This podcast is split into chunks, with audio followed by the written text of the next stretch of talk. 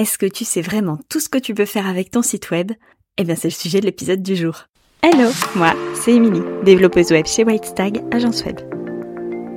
Après 5 années de e-commerce et 5 années dans le commerce, je suis devenue développeuse web avec pour mission de faciliter l'accès au web tout en créant un outil puissant au service de ton business. Si tu cherches des conseils et des astuces orientées web et entrepreneuriat, tu es au bon endroit. Prêt pour l'épisode du jour? C'est parti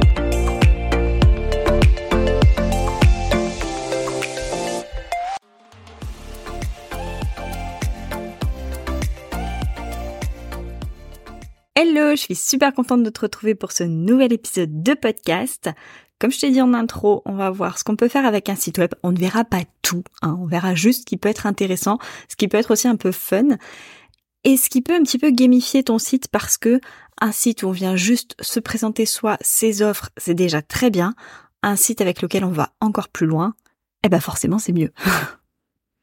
Tout ce qu'on va voir aujourd'hui, c'est des choses que tu peux faire même avant euh, de mettre en ligne ton site web, c'est-à-dire le site web classique qu'on connaît tous, avec la présentation de tes offres, la présentation de toi, de ton entreprise, avec tes témoignages, etc.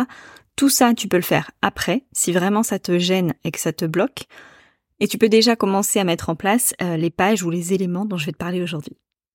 Pour moi, le tout premier élément à mettre en place, même si tu n'as pas encore de site à proprement parler, mais vraiment, c'est vraiment la, pour moi la première chose que tu dois faire, c'est une page de lien. Tu sais, on connaît tous les Linktree pour Instagram, même si maintenant c'est un petit peu moins problématique parce que tu peux mettre plusieurs liens sur Instagram ça reste quand même plus joli et plus visuel d'avoir une page avec des boutons pour les liens, enfin voilà, quelque chose de plus euh, de plus euh, plus personnalisé, on va dire, et qui permettra à ton visiteur déjà de plonger dans ton univers. C'est-à-dire qu'il n'aura pas besoin euh, de, de visiter un site ou de savoir où il a atterri, il saura déjà exactement où il est sur ta page de lien, il te connaîtra déjà un petit peu, enfin au moins il connaîtra déjà la charte graphique de ton entreprise, qu'elle dégage, etc attention à pas trop la charger en termes de liens et puis euh, vérifie aussi assez régulièrement que les liens qui sont dessus sont toujours actifs. Toujours en lien avec Instagram, tu vois assez régulièrement passer sur Instagram des concours qui permettent de gagner euh, des lots, des récompenses, qui permettent aussi de faire gagner en, en abonnés et en communauté. Eh bien, pourquoi ne pas créer une page de concours sur ton site? Je t'explique. Quand tu es sur Instagram, généralement tu fais un post et euh, t'expliques globalement les règles du concours. Sauf que c'est pas toujours suffisant, des fois c'est long, tout le monde ne lit pas tout, ou euh, si vraiment tu veux parler en long, en large et en travers de tes récompenses, bah sur Instagram clairement ça passera pas, ça va faire beaucoup trop d'informations. Sur Instagram on fait plus un contenu snack, un contenu court, donc c'est pas l'idéal. Mais par contre, tu peux toujours proposer euh, de faire le concours sur Instagram, tu peux toujours faire un post et tu peux rediriger vers une page de concours.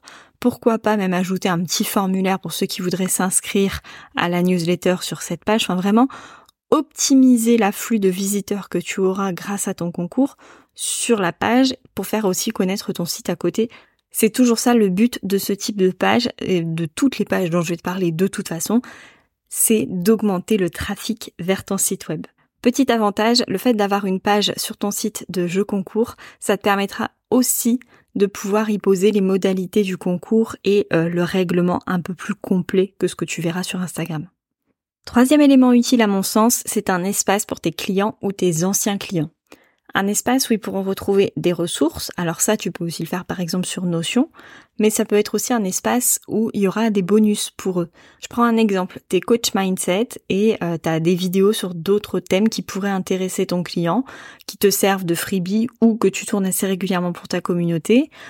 Tu peux éventuellement mettre en place un espace pour tes anciens clients sur lesquels eux seuls auront accès à ces petites vidéos ou à ces petits audios ou même à des PDF, bref, peu importe ce que tu veux, mais vraiment un espace réservé à tes abonnés.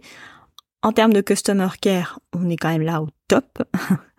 Et puis surtout, ça donne encore plus de valeur à ton offre puisque bah, il y a de l'over delivery derrière et forcément, les clients aiment toujours l'over delivery. Moi la première.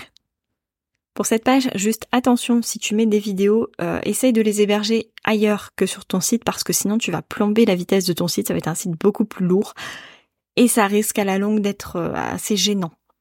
Et deuxième exemple, mon espace à moi pour mes anciennes clientes et mes clientes, euh, je parle au féminin parce que j'ai essentiellement une clientèle féminine, eh bien, on peut retrouver un espace de coworking, il y a des petits challenges, il y a aussi des tutos bonus pour pouvoir euh, manier leur site et utiliser leur site, il y a les anciennes masterclass, bref, tout le contenu que je crée en règle générale se retrouve à cet endroit-là pour que bah, mes clientes et mes anciennes clientes n'aient pas à chercher partout, n'aient pas euh, différents espaces ou différents endroits.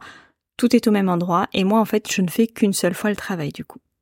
Quatrième élément, dans la même veine que l'espace client, eh bien l'espace prestataire. Ce que j'appelle espace prestataire, c'est un espace où en gros, un prestataire que tu vas onboarder dans ton entreprise pourra retrouver un petit peu l'historique de ton entreprise, ta charte graphique avec tes couleurs, tes polices, tes logos, euh, l'histoire et l'objectif aussi, les objectifs de tes, de tes offres ou de tes entreprises. Bref, un petit topo pour qu'il puisse rapidement, en un seul coup d'œil, non seulement connaître ton entreprise, mais aussi pouvoir récupérer tout ce qui a trait à ton entreprise, comme par exemple ton logo. Euh, c'est toujours plus simple comme ça. Il n'y a pas à chercher 50 versions, tu mets tout au même endroit une seule fois, tu donnes un accès à tes prestataires avec un mot de passe, comme pour ton espace client, et puis le prestataire vient récupérer ce dont il a besoin. Et au fur et à mesure, ça va s'étoffer. Tu pourras pas penser à tout dès le départ.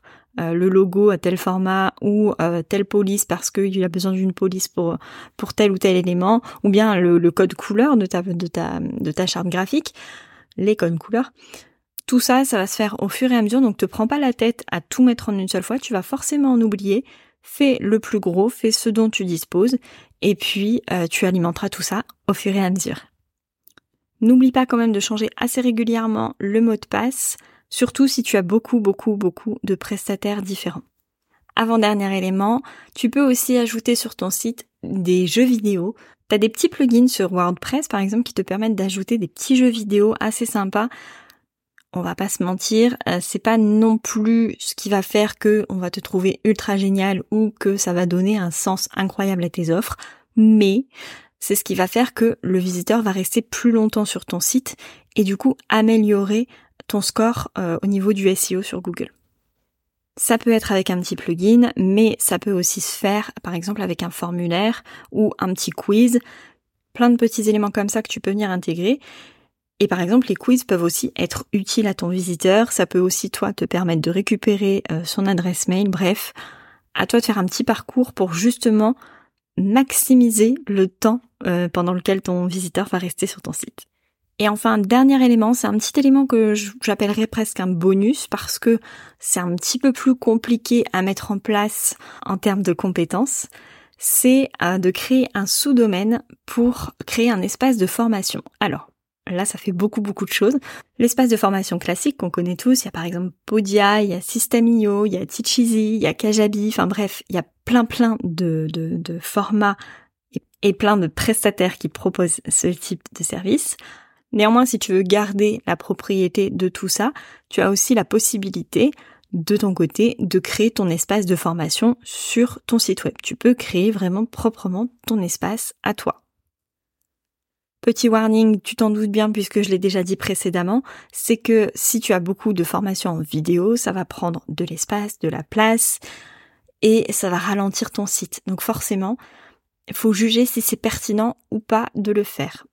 Donc ma solution, c'est si tu as un bon hébergeur qui te propose d'avoir des accès euh, en illimité et d'avoir des sous-domaines en illimité, eh bien je te propose de créer un sous-domaine et de venir y intégrer ton espace de formation dessus. Un sous-domaine, si tu ne sais pas ce que c'est, c'est généralement www.tonsous-domaine.tonnondesite.com.fr, bref, ton extension. En gros, tu gardes toujours dans le nom, dans l'adresse URL, pardon, tu gardes toujours ton nom de domaine principal qui est accolé à euh, ton nom de sous-domaine. Voilà, tout simplement.